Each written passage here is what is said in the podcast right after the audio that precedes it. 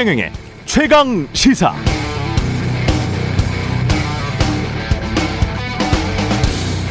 네, 지난 주말에 등산을 좀 오래 했었는데요. 내려오는 길에 뒤에서 20대 초반의 남녀 서너 명이 집에 어떻게 갈 건지 이야기를 합니다. 이렇게 하더군요. 난 지하철 그냥 쭉 타고 가면 돼. 근데 주말인데도 사람이 많다. 그런데 65세 이상은 다 공짜야? 앞으로 수명도 늘 텐데 연령을 더 높여야 되지 않을까? 그게 쉽지 않을걸? 노인복지법 때문인가? 법을 바꿔야 되면 국회의원이잖아. 왜 못 바꾸지? 아, 표 때문에 다 유권자 표니까. 이렇게 서로 툭툭 던지는 대화 속에서 한국 정치의 키워드가 좀 보였습니다. 세대, 돈, 이익, 분배, 유권자, 표. 이들이 말하고 있는 것은 구체적 현실 속에서 사회 구성원 각각의 이익을 어떻게 배분할 것인가의 문제, 계층, 세대, 지역 등으로 나뉘어진 이익의 배분을 어떻게 할 것인가 중요하죠. 이번 대선도 겉보기에는 마치 좌우 이념의 대립처럼 보이지만 본질은 마음속 생각들은 복잡 다단한 각종 이익의 조합, 이익의 합종 연행이 되겠구나. 그런 생각이 들었습니다.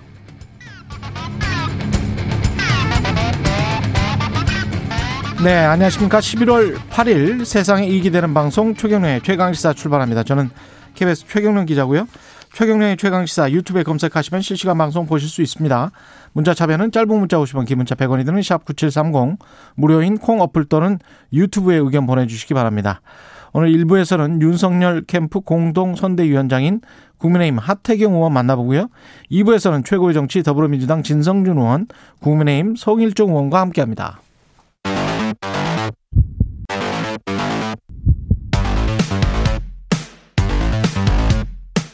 오늘 아침 가장 뜨거운 뉴스 뉴스 언박싱 네, 뉴스 언박싱 시작합니다. 민동기 기자, 김민아 시사평론가 나오셨습니다. 안녕하십니까? 안녕하세요. 제가 등산하고 내려오는 길에 그 친구들 이야기를 쭉 들으면서 깜짝 놀랐어요. 정말. 야, 정치적으로 정말 민감하고 이익에도 민감하고 다 알고 있구나. 그럼요. 네. 그렇게 다 꿰뚫고 있는지 몰랐어요. 그 법까지 알고 있더라고. 어, 저는 페이스북에 예. 최경영 기자 그 등산하는 모습만 사진만 딱 실렸길래 예. 등산 잘하고 오셨구나 생각 아, 등산을 하다 보면 깊은 대화를 네. 나눴군요. 아니 대화를 나눈 게 아니고 가면서 그 친구들이 이제 워낙 저보다 체력이 좋으니까 네. 먼저 내려갈 거 아니에요. 근데 뒤따라다가 이렇게 저를 그 추월하면서 아하. 쭉쭉쭉 이야기를 하는데 아 그게 보통 이야기들이 아니더라고 심오한 음. 이야기더라고요. 최경영 기자님도 근데 네. 젊었을 때는 예. 이미 다 알았을 거예요 세상 만사. 네, 아니 근데 몰랐을 거.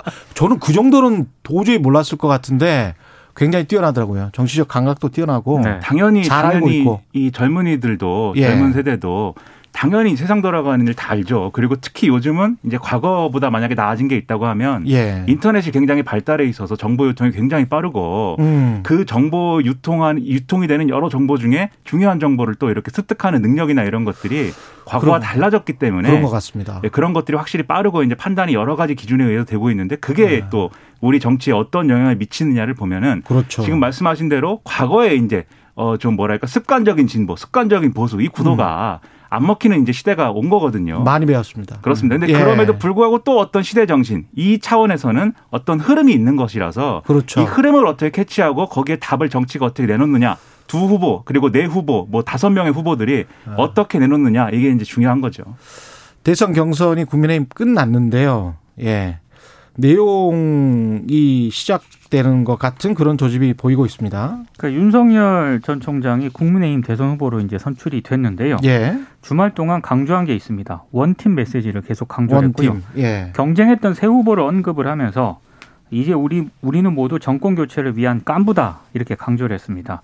그리고 유- 홍준표 의원을 향해서 특히 윤석열 후보가요 맏형다운 금에서 오랫동안 잊지 못할 것이다 이렇게 얘기를 했는데 홍준표 의원 분위기는 좀 많이 다릅니다. 사상 최초로 검찰이 주도하는 비리 의혹 대선에는 참여할 생각이 없다라고 명확한 입장을 밝혔고 이런 입장에 대해서 비판이 제기가 되니까 어제 홍 의원이 SNS에 글을 올렸거든요. 언론에서 비리 대선 불참 선언을 원팀이 안 된다거나 당 분열, 분열로 보는 것은 크나큰 잘못이다라고 반박을 했고 당원 개개인의 생각을 강요하는 것 그 자체가 전체주의다. 이렇게 이제 비판을 했습니다. 일단 윤석열 후보는 홍준표 의원의 선대위 합류를 위해서 최대한 노력하겠다는 방침인데 아, 좀 여러 가지로 홍 의원의 마음을 돌릴지는 미지수인 것 같고요. 특히 20, 30대 당원들이 있지 않습니까? 예. 윤석열 전 총장이 국민의힘 대선 후보로 선출이 된 이후에 탈당 움직임이 뚜렷이 감지가 되고 있습니다. 실제로 게시판에 막 글을 올린다며요. 온라인 커뮤니티에요. 탈당 신고서를 제출했다는 인증 글과 사진이 여럿 올라왔거든요. 음. 아무래도 예, 국민의힘 분위기가 원팀으로 가기에는 여러 가지 지금 난제들이 좀 산적해 있습니다. 그러니까 홍준표 의원은 자기 나름의 이제 최선의 선택, 최선의 판단을 하려고 하는 그림인데 왜냐하면은 꼭 이제 선대위에 들어가서 직책을 맡는 것만이 선거운동이 아니고 본인이 백의종군이다 이렇게 얘기했을 때는 그걸 좀 액면 그대로 받아들여 달라라고 얘기를 하고 있지 않습니까? 예. 즉 종군은 한다는 거잖아요. 네, 종군을 음. 안 한다는 게 아니라 백의를 입고 하겠다라는 거니까 이를테면 SNS 활동이라든지 인터넷에서 정권 교체가 필요한 여러 가지 이유에 대해서 역사를 하면서 젊은 세대하고 소통을 한다든지 이런 그림을 일단은 그리는 것 같습니다. 선대에 들어가서 옛날에 이명박 대통령 때처럼 뭐 BBK 대응 팀장을 한다거나 뭐 이런 게 아니라 예. 그래서 그런 역할을 하겠 외곽에서의 지원 역할을 하겠다는 것 같은데 지금 이 홍준표 의원을 붙잡느냐 마느냐가 2030의 표심에 뭐 이 2030의 표심을 좌우할 수 있는 유일한 키워드는 아니에요, 사실. 아, 그렇습니까? 그렇죠. 그렇기 예. 때문에 홍준표 의원이 아니고 윤석열 후보가 음. 이 지금까지 경선 과정에서 이 벌려진 2030과의 어떤 그 정서적인 차이를 직접 메꿀 필요가 있습니다. 왜냐하면 어. 지금 이 당원 게시판에 쭉 올리고 있는 글들의 이제 논리를 잘 보면은 예. 이런 논리거든요.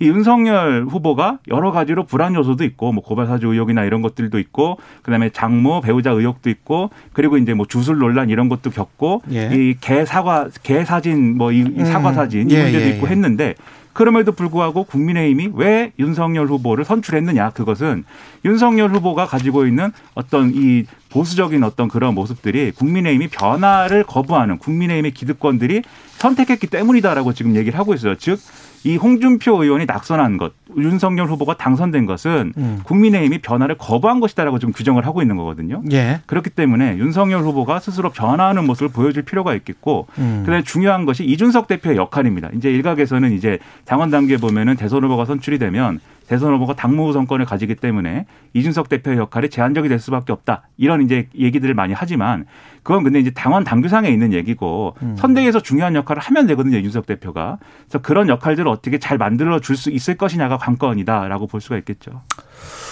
예. 잘 모르겠습니다.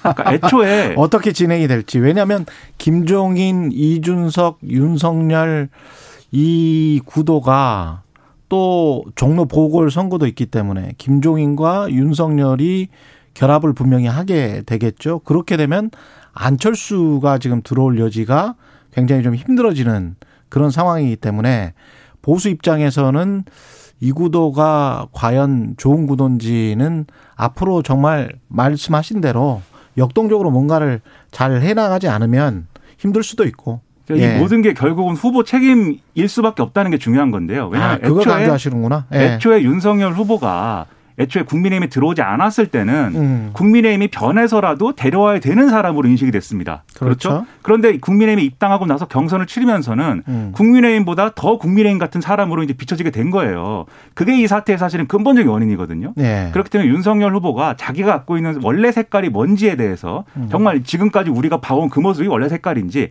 아니면 아 그거는 어 지금까지는 좀 잘못 비춰졌던 것이고 오해였습니다라고 할 수 있는 건지 그걸 일단 증명을 해줘야 되고 그리고 남의 손을 빌릴 필요도 있겠지만 스스로 이제 2030과의 뭐 이런 교두보를 만들고 이런 것도 필요하겠지만 결국은 자기의 정치적 철학과 노선으로 승부를 해야 됩니다. 그게 2030들에게 먹히는 노선이냐 이게 중요한 것이지 나중 문제예요. 나머지는 안철수와의 단일화를 할 것이냐 이준석, 김종인 두 사람이 안철수하고 네. 관계를 풀어낼 것이냐 예. 결국은 후보가 다 조율할 수밖에 없는 문제가 됩니다. 근데 김종인 전 비대위원장이 음. 20일쯤에 이제 선대위를 출범을 할 것이고 그렇죠. 거기 합류를 할 것이다라고 이준석 대표가 얘기를 했거든요. 예. 그때 김종인 전 비대위원장의 전제 조건이 음. 중진들 다 일단 해체하고 그렇죠. 실무진으로 선대위를 꾸려야 된다라는 전제 조건을 내걸었거든요. 이게 세력과 세력의 싸움이 될 수가 그렇습니다. 있어요. 근데 윤석열 예. 후보가 연합뉴스라든가 이렇게 인터뷰한 걸 보면은 음. 아직까지는 중진들을 해체할 생각이 별로 없는 것 같아요. 그렇죠. 그래서 앞으로 이제 선대위가 출범할 때까지 어. 뭐 이준석 대표라든가 김종인 전 위원장이라든가 윤석열 후보 사이에 어떤 접점을 마련할 것인가 이게 굉장히 중요할 것 같습니다. 선대위를 파격적으로 재구성하는 게 아니면 지금 김종인 전 비대위원장의 역할은 굉장히 제한될 수밖에 없어요. 왜냐하면 중진들에 둘러싸여 있기 그렇죠. 때문에 뭐 그렇기 예. 때문이기도 하고요. 방금 말씀드린 2030의 민심 위반 이런 것들에 대해서 김종인 전 비대위원장을 그러면 2030 그리고 40대들이 지금 그 보수적 유권자들이 호의적으로 보고 있느냐 그렇지가 않습니다. 이준석 때문에 사실은 들어온 거 아니에요? 그렇기도? 하거니와 예. 홍준표 의원하고의 불편한 관계가 있는 거잖아요. 김종인 전 음. 비대위원장. 그러다 보니까 홍준표 아. 의원하고 좀 동일시하다 보니까 오히려 김종인 전 거구나. 비대위원장을 기득권으로 보거든요, 지금. 그래서 김종인 전 비대위원장이 해줄 수 있는 역할은 이 중진들이나 이런 좀 지금 이 이렇게 둘러싸고 있는 요 이제 이 지금의 캠프 구조를 깨고 그거는 김종인 전 비대위원장이 할 수 있는 역할이잖아요. 예. 이걸 깨고 재구성해 주는 것인데 음. 이걸 후보가 못 하겠다고 하면은 사실 김종인 전 비대위원장 데려오는 의미가 없는 거죠. 예. 윤석열 후보는 이명박 박근혜 전 대통령에 대한 사면을 추진하겠다고 했고, 그리고 이재명 후보는 미국 뉴욕 타임즈 임원진과 면담을 했고, 요거는 그냥 소식만 네네. 전달을 해드리고 시간이 별로 없기 때문에 요소수 관련해서 매점 매석 전면 금지하는 정부 발표가 나왔고요. 이게 지금 호주에서 2만 톤인가 수입한다는데 그거 가지고는 안 될 것 같고요. 이번 주 호주로부터 이제 예. 군수 송기 동원해서 2만 톤 들어온다고 하고요. 만약에 매점 매석하다 적발이 되면 3년 이하 징역 또는 1억 이하 벌금형을 받는다고 합니다. 합동 단속반도 가동하기로 했는데 사실은 어 이걸 어떻게 지금 메꿀 것인가가 관전 포인트잖아요. 산업용 요소수 일부를 자동차용으로 전환하는 그런 방안을 정부가 검토를 하고 있는데 이게 15일쯤에 결과가 나온다라고 하거든요. 예. 근데 이게 기술적으로 가능한가 약간 회의적인 어떤 그런 지금 지적도 나오고 있고 이번 주가 굉장히 고비라고 합니다. 이번 주 안에 정부가 만약에 지금 요소 재고량 한 11월 말까지는 가지고 있다라고 해요, 우리가. 예. 그런데 일주일 안에 정부가 요소수 조기 확보의 물꼬를 만약에 못 튼다면은 음. 일단 요소수 공급이 끊기지 않습니까? 그러면 디젤 화물차 운행이 중단이 되고 이렇게 되면 물류 대란도 연결이 되고 또 물류 대란으로 끝나는 게 아니고요.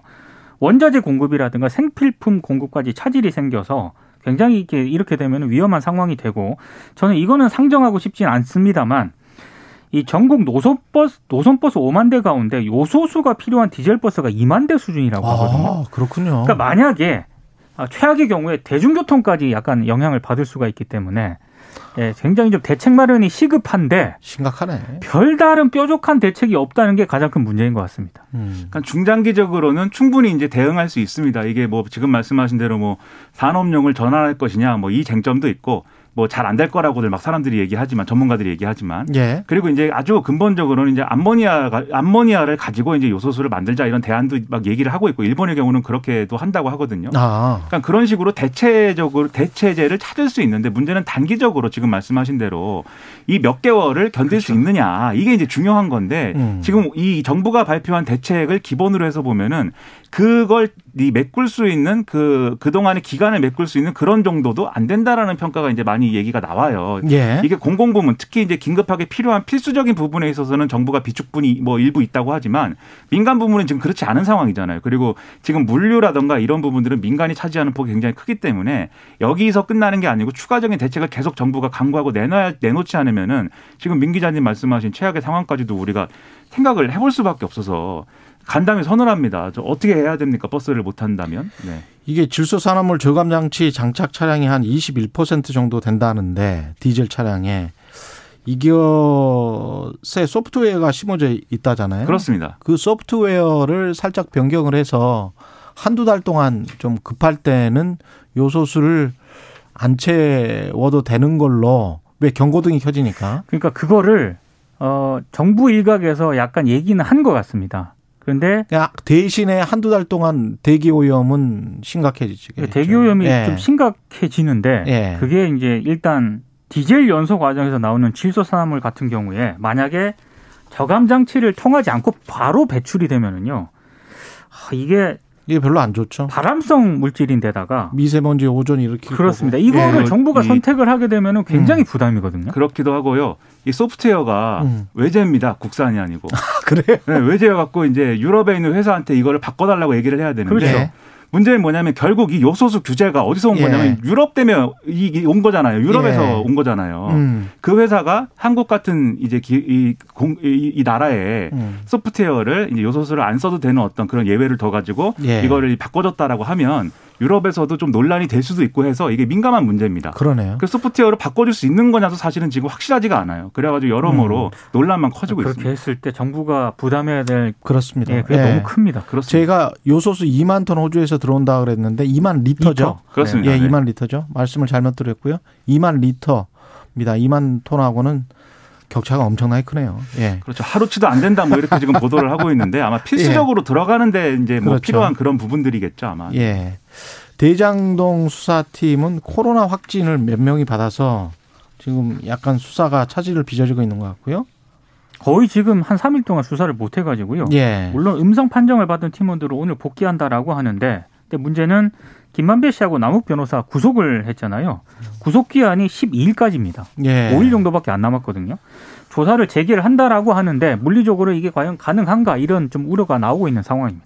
음. 왜 이렇게 잘 안 되는지 모르겠습니다. 안 되는 이유도 가지가지인데 예. 심지어 코로나19까지 이게 빨리빨리 수사를 빨리 속도를 내 가지고 뭔가 종결 짓고 그다음 다, 다음 장으로 넘어가야 되는데 예. 대장동 수사 뉴스 이런 것을 언제까지 우리가 또 언론이 이렇게 주된 일면에 막 싣고 이래야 되는가. 그런 얘기도 네. 나오는 것 같아요. 예. 김만배 씨하고 남욱 변호사 구속한 날 예. 회식을 했다 그러거든요. 아.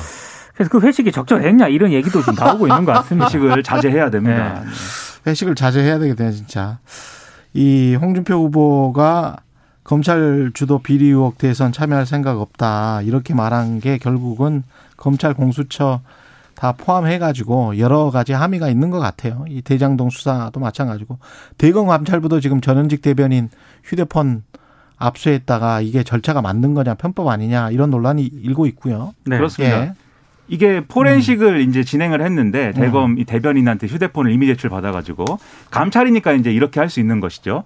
근데 포렌식을 진행할 때 이제 그 써, 휴대폰 사용자가 참관을 해야 되고 그리고 포렌식 결과에 대해서 통보를 받아야 되는데 이런 것들이 이루어지지 않은 데다가 이게 대, 언론 대응을 하는 용도의 이제 공용 휴대폰이지 않습니까? 그러면 이제 기자들이 취재한 내용 이런 것들이 다 들어있을 텐데 그런 것들이 사실상 언론 취재에 이제 뭐 좀 장애가 되는 거 아니냐 이런 의료가 나오고 있고요. 그리고 결정적으로 이 결국 이 대검 감찰부가 압수수색해서 포렌식한 이 휴대폰의 자료를 공수처가 대검 압수수색해 갖고 가져갔거든요. 예. 근데 이게 공수처가 직접 영장 발부받기가 어려울 것을 예상해서 음. 대검 감찰부하고 짜고 뭐 이렇게 어 이 감찰을 통해서 이미 제출 받으면 그 자료를 우리가 가져갈게 이렇게 협의해 가지고 한 거 아니냐 이런 의심이 한쪽에서 나오고 있는데 예. 일단 대검하고 공수처는 전혀 사실이 아니다라고 지금 얘기를 하고 있습니다. 예. 이미 제출이라는 거죠. 그냥 예. 그렇습니다. 내지 그렇죠. 않으면 예. 내지 않는 것도 감찰 사유야. 음. 이렇게 예, 압박했다는 얘기도 있는데 음. 그건 언론 보도 내용이고 그러니까 사실 대검 되겠죠. 이런 입장도 내놨어요. 그러니까 한 세 번 정도 초기화가 이미 진행이 됐다. 음. 포렌식 해보니까 나올 게 별로 없더라. 그래서 통보도 안 했다. 이런 입장입니다. 내용도 그러면 앞으로 나올 내용도 별로 없겠네요. 그러니까 대검 감찰부의 해명에 따르면 그런 거죠. 알겠습니다. 뉴스 언박싱 민동기 기자 김민아 시사평론가였습니다. 고맙습니다. 고맙습니다. KBS 1라디오 최경영의 최강시사 듣고 계신 지금 시각은 7시 38분입니다. 오늘 하루 이슈의 중심. 당신의 아침을 책임지는 직격 인터뷰. 여러분은 지금 KBS 1라디오 최경영의 최강 시사와 함께하고 계십니다. 네, 국민의힘 대선 경선에서 윤석열 후보 승리하면서 국민의힘 대선 후보로 최종 결정됐습니다. 앞으로 가야 할 길 아직 멉니다. 예, 윤석열 캠프 공동 선대위원장이죠. 국민의힘 하태경 의원 연결돼 있습니다. 안녕하세요. 예, 안녕하세요. 하태경입니다. 예. 뭐 지난번에 권성동 의원은 뭐 절대 지는 거는 한 번도 생각해 본 적이 없다. 이렇게 이야기를 했었는데 하태경 의원님도 마찬가지셨어요? 예, 예, 질수, 예, 예, 무조건 100% 이긴다고 생각했죠. 당연히. 예. 어떤 네. 의미에서 그랬었습니까?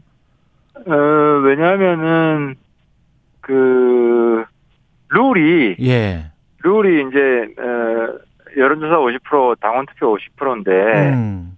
당원투표에서 격차가, 어, 저희들이 파악한 바에 따르면 1차, 2차에서 이미 당원 투표를 했잖아요. 아, 그 결과를 가지고 있었겠군요. 그 결과에서 어느 정도 파악하고 있었고, 아, 어, 격차가 여론조사가 아무리 크더라도, 어. 어, 좀, 어, 따라잡을 수 없는 차이다는 걸 확인했기 때문에요.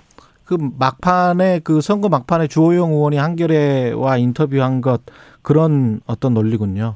굉장히 1, 2차에서 굉장히 크게 차이가 났었기 때문에 당원 조사에서 그래서 여론 조사에서 엄청나게 뒤지지 않는다면은 이길 수밖에 없다. 그렇죠. 여론 조사는 일- 일상적으로 쭉 결과들이 나오잖아요. 예. 그래서 아마 최대한 10% 정도, 음. 어, 차이가 나더라도, 예. 어, 다, 당원 투표는 더 큰 격차가 있었기 때문에, 예.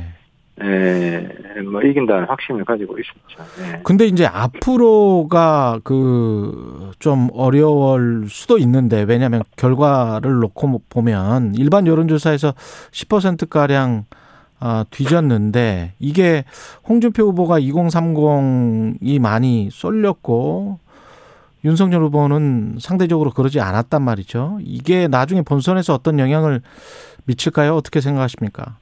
어, 그, 저, 정확한 지적이시고요. 예. 그, 어, 윤석열 캠프에서 입장에서 굉장히 뼈 아픈 부분이고, 예. 어, 그래서 이제 홍준표 후보가, 어, 이제 청년들을 위해서 제시했던 어떤 공약들, 정책들, 음. 우리가 최대한 좀, 어, 반영할 수 있는 게 없나, 예. 지금, 어, 살펴보고 있습니다. 뭐, 예를 들어서, 그, 어, 뭐, 순수 모병제는 아니더라도, 음. 어, 모병제적 요소를 가미한, 뭐, 제 표현으로는 한국형 모집병제, 모집병제를 에, 도입하려고 합니다. 그래서, 한국형 더 모집병제. 예. 예, 모집병제죠. 예, 그러니까 좀, 그, 임금을 전문 군인이죠. 어, 전문 군인이고, 또 임금을, 어, 뭐, 한 대기업 초봉 정도로 줄 수 있는. 징집제는 그대로 놔두고요. 그러니까 이제, 그, 징집 중에서, 예. 어, 월급을 많이 주는 전문 군인으로 갈 것이냐, 아니면은, 어, 비전투 군인으로 갈 것이냐, 단기 이 군인으로 갈 것이냐, 선택할 수 있게끔 하고, 여성들도, 여성들은 지금 어. 그 일반 사병으로는 지원을 할 수 없잖아요. 예. 여성들도 희망하면 음. 어, 지원을 할 수 있게끔 하는 음. 어, 그런 제도를 지금 검토하고 있습니다. 그렇군요. 그 점점 뭐랄까요 정책이나 공약들이 여야가 수렴하는 것 같은 인상을 받습니다. 이것도 좋은 거 아닌가요? 예 좋은 것 같아요. 이재명 네, 후보도 뭐 비슷한 선진국일수록 여야가 공유하는 공약들이 많죠. 음, 아니 중첩되게 해서 그냥 같이 그렇게 해도 그리고 나중에 국회에서 별 이야기 없고 그래도 좋아요. 사실 국민들 입장에서는 그게 좋죠. 실제로 국회에서는 예. 어, 뭐 쟁점 사안보다는 합의 음. 사안 비중이 훨씬 큽니다. 근데 언론에서는 싸우는 것만 나와서 항상 싸우는 것처럼 보이지만 그 내부에서 지금 홍준표 후보가 홍준표 의원이 말씀하신 이거 검찰 주도 비리 의혹 대선에 참여할 생각 없다. 백의종군하겠다. 이걸 어떻게 받아들이고 있습니까? 그 어, 사실 룰이 만약에 에, 여론조사 100%였으면 홍 후보가 그 정식 후보가 된 거지 않습니까? 그렇죠. 예. 네, 그래서 이제 어 저희들 그 어, 아주 진심 어린 위로를 드리고 음. 또윤 후보가 어 우리는 다 같은 하나의 한 팀이다 깐부다 이런 얘기를 했듯이 예. 지극 정성으로 저는 공을 쏟아야 된다고 보고요. 예. 특히 홍 후보 같은 경우는 뭐 저하고 좀뭐 어, 관계가 좀 그러긴 했지만 음. 정치적 천재성이 있는 분이에요. 정치적 그래서- 천재성. 예, 그렇죠. 예. 어, 어, 그 소위 뭐 그 지니어스가 있습니다. 예. 그래서 어, 윤 후보는 홍 후보를 어, 좀 정치 스승으로 모셔야 된다고 생각을 합니다. 야, 이 일단 이제 뭐 되셨으니까 홍준표 후보도 끌어안아야 되고 뭐 유승민 원희룡 후보도 다 끌어안아야 될 텐데 유승민 후보는 어- 어떻습니까? 원희룡 후보는 뭐 중책을 맡을 수도 있을 것 같은 그런 분위기인데 유승민 어, 후보는 마찬가지죠. 예. 그 정책적으로 볼 때는 음. 어, 윤석열 후보가 평가를 했지 않습니까? 유승민 후보가 제일 준비가 잘 된 것 같다고. 예. 어, 그래서, 어, 마찬가지로, 그, 정책 교사로, 어, 정말, 어, 잘 모셔야 된다고 생각을 하고요. 예. 그, 그 세 분이 사실은 뭐 저도 뭐 예, 이- 이차 경선까지는 음. 그 트레이너들이었잖아요. 결과적으로 보면 예. 윤석열에 대한 그 트레이너 역할을 한 거거든요. 예. 어, 단련되고 훈련되고 어 리더로서 성장 과정에 도왔던 사람들이고 윤 후보는 그런 면에서 모든 후보자들한테 감사하는 마음을 가지고 있고요. 예. 예, 예, 다 같이 한 팀이 돼야죠. 김종인 전 비대위원장은 뭐 20일 정도에 합류한다 그런 보도가 나오고 있는 것 같은데 그거는 뭐 거의 확정된 건가요? 그 기존 경선 과정 중에 캠프의 중심은 좀 정통 보수에 좀 치중했었잖아요. 예. 그래서 당원들 표가 많이 나왔고, 근데 이제 본선에서는 중도 청년층으로 어, 확장하는 게 제일 중요하고 음. 그런 면에서 김종인 그 선대위원장이 적합하죠. 적합하고 저는 뭐, 뭐 정확한 날짜는 뭐 그렇게 중요한 것 같지는 않고 가급적 빠른 시일 내에 예, 선대위 체제가 아, 꾸려지기를 지금 희망하고 있습니다. 근데 그 김종인 전 비대위원장은 경선 캠프를 전면 해체하는 수준으로 선대위 재편을 강력하게 주문했고 지난 9월에 파리 때가 너무 많다 이 이 말도 지금 다시 부각이 되고 있잖아요. 그래서 이게 윤석열 후보의 입장은 어떤 건지도 궁금하고요. 어, 윤석열 후보 입장에서도 김종인 에, 전 대표의 능력과 역할에 대해서 잘 알고 있고 예. 그리고 아까 말씀드린 대로 그 중도 청년 확장이 제일 중요하기 때문에 아무래도 캠프 구성도 그 기조에 맞게 재구성 되겠죠. 어. 지금 뭐 구체적인 인선까지는 안 들어갔는데, 예. 예.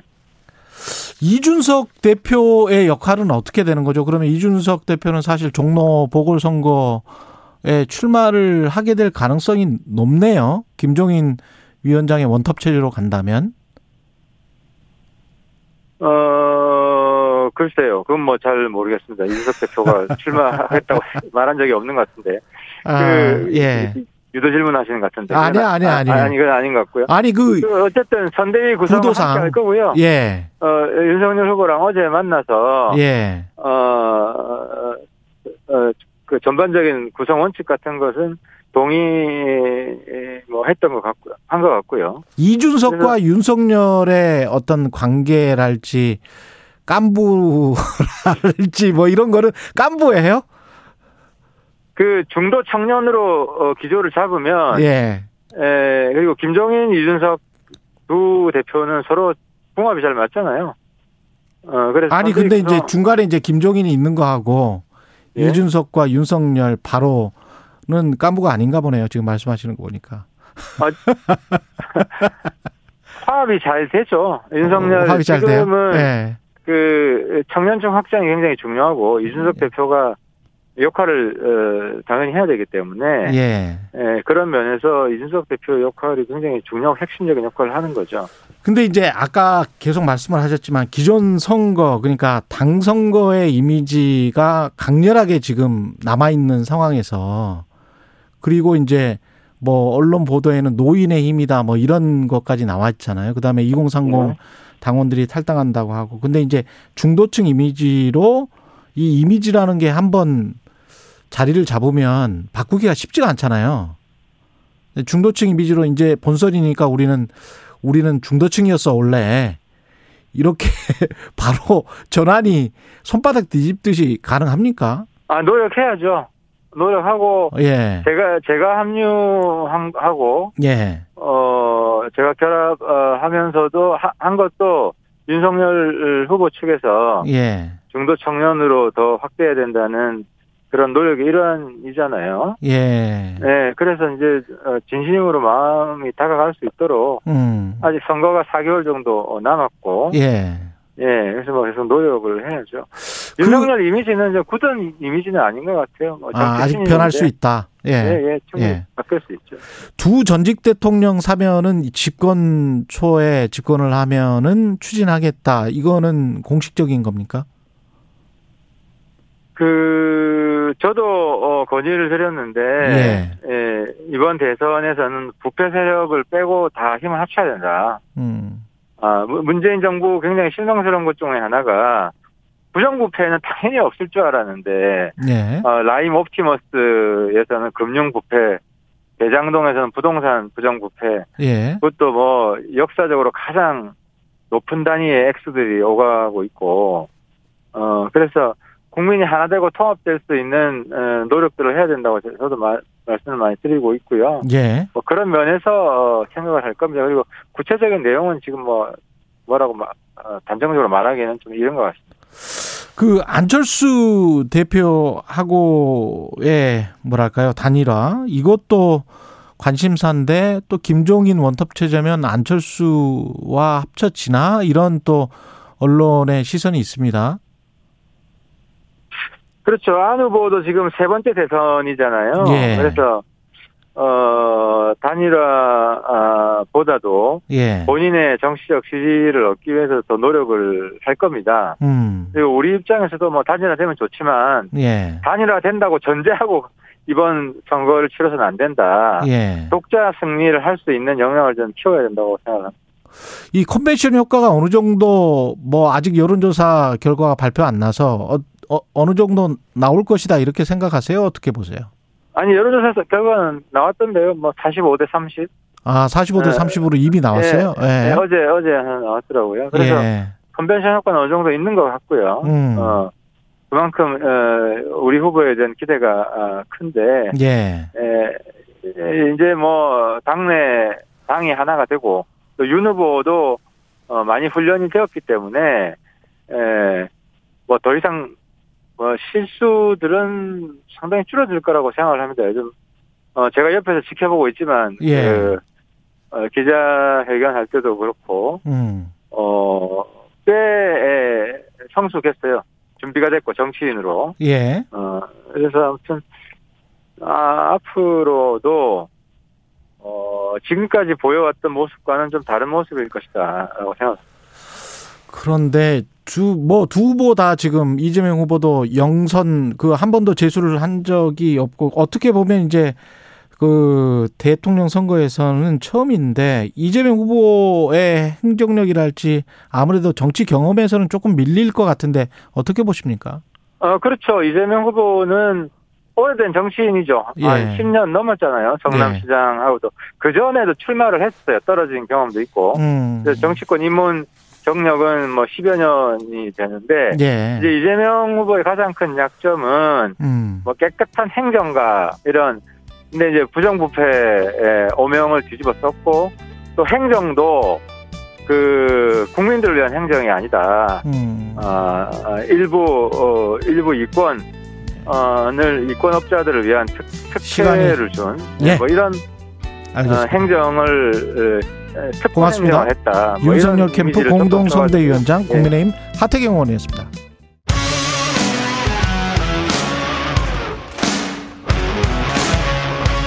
오늘 하루 이슈의 중심 최경영의 최강 시사.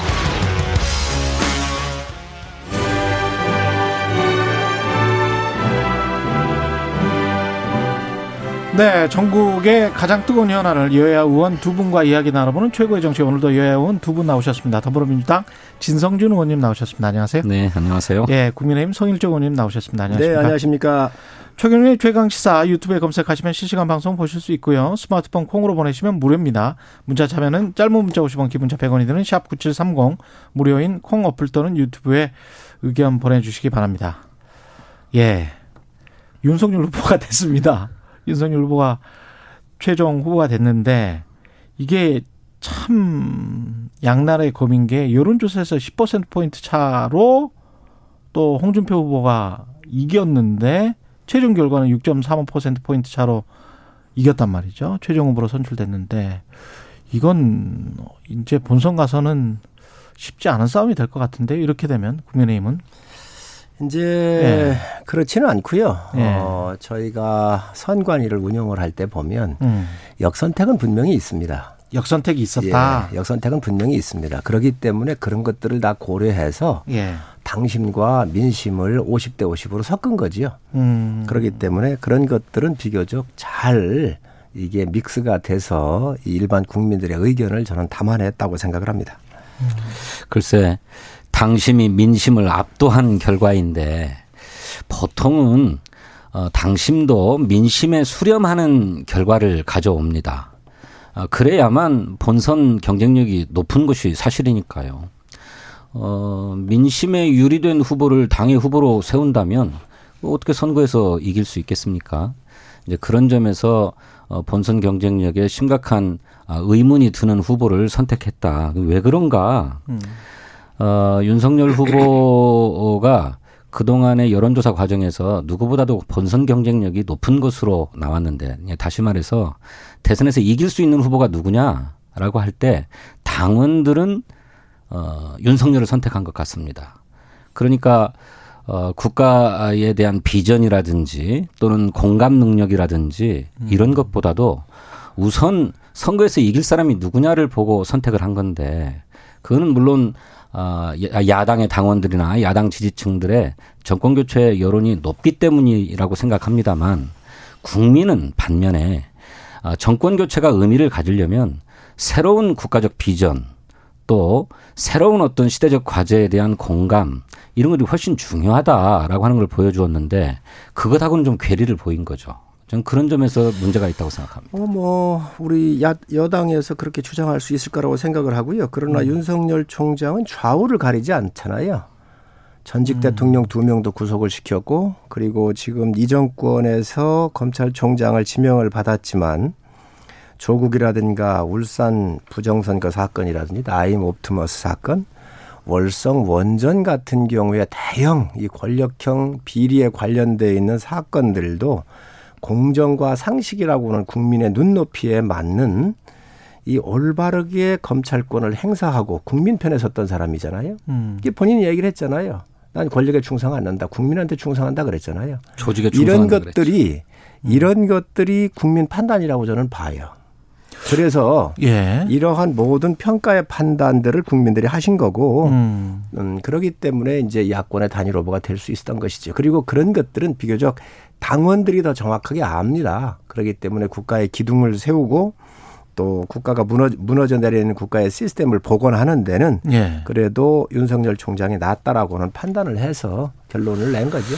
근데 음. 어떤 당원들인가도 중요할 것 같은데 2030 세대들이 이번에 윤석열 후보가 되면서 노인의힘이다, 도로한국당이다, 국민의힘 홈페이지 게시판에 아예 그렇게 써놓고 이렇게 탈당하겠다. 그래서 탈당 했다는 것도 막 증명을 하고 이런 상황 자체는 이게 지금 말씀하신 것과는 조금 다른 지금 길을 가고 있는 것 같은데요. 그러니까요.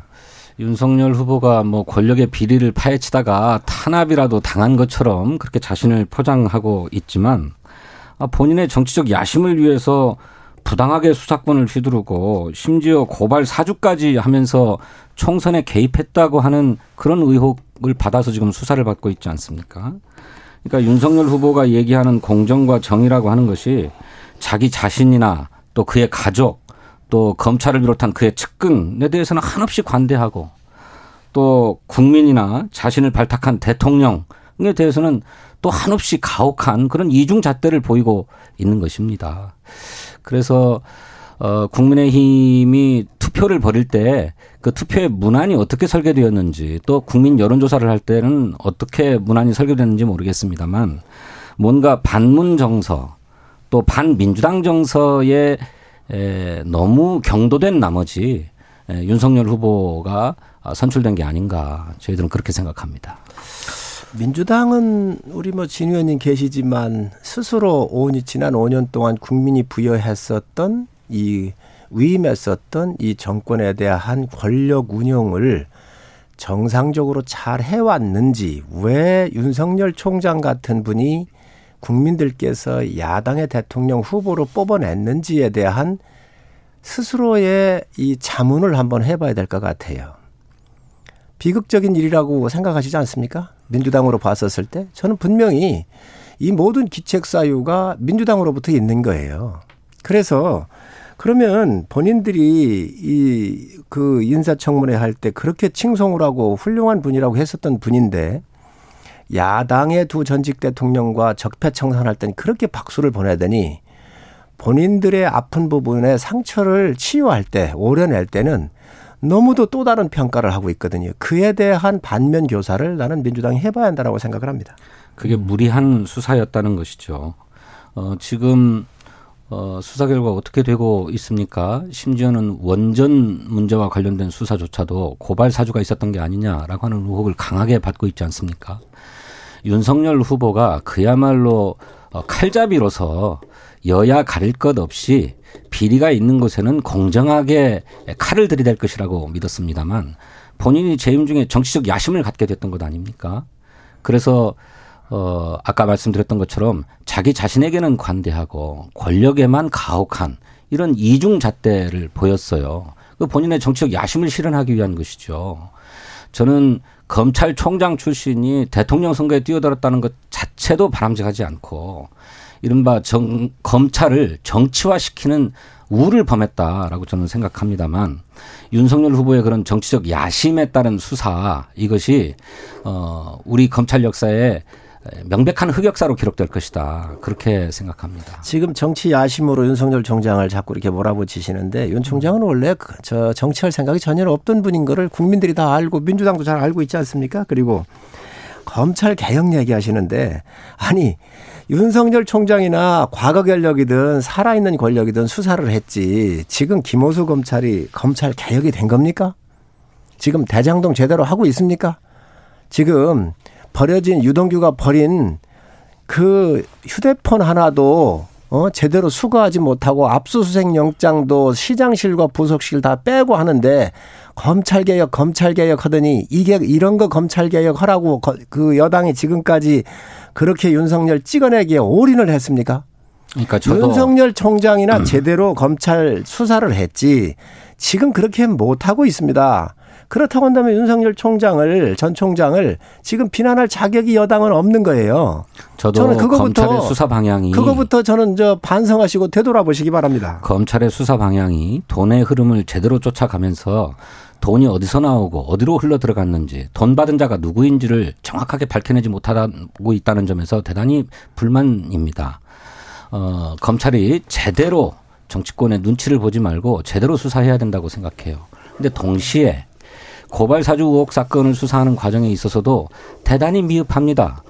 명백하게 증거가 확인되었음에도 불구하고 관련자를 소환하거나 구속하지 않고 있어요. 정치권 눈치 보기죠.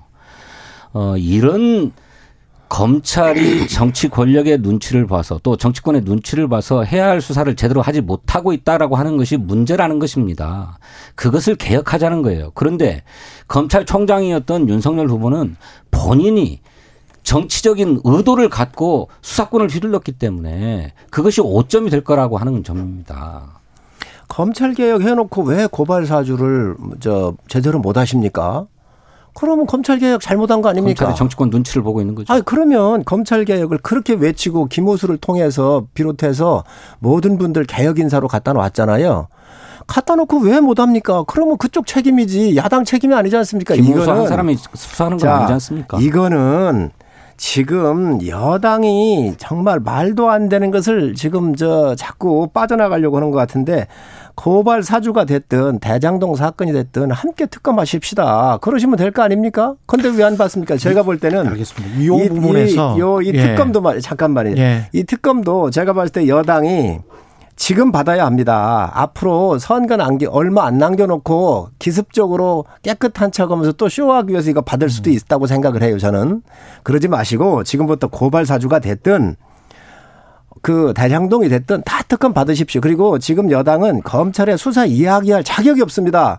여러분들이 개혁했고 여러분들이 검찰 개혁한다 그러면서 조국 수호한다 그러면서 서초동에 가가지고 그 윤석열 찍어내기 하고 검찰 개혁을 외쳤던 사람들이 여러분 손으로 다 개혁해놓고 지금 와가지고 고발 사주를 제대로 못한다고 한다 그러면 아니 그동안 뭐 했습니까? 그럼 무능한 거 아닙니까? 의원님 윤석열에 대한 징계 조치가 아, 부당하다고 해서 윤석열이 심, 재판을 제기했는데 그 본안 심판에서 윤석열의 징계가 정당하다 오히려 미흡한 측면이 있다고 판결난 거 아십니까? 예, 알고 있습니다. 명백한 불법입니다. 윤석열에 대해서는 검찰총장 타, 당시에 탄핵되었어야 될 인물이에요.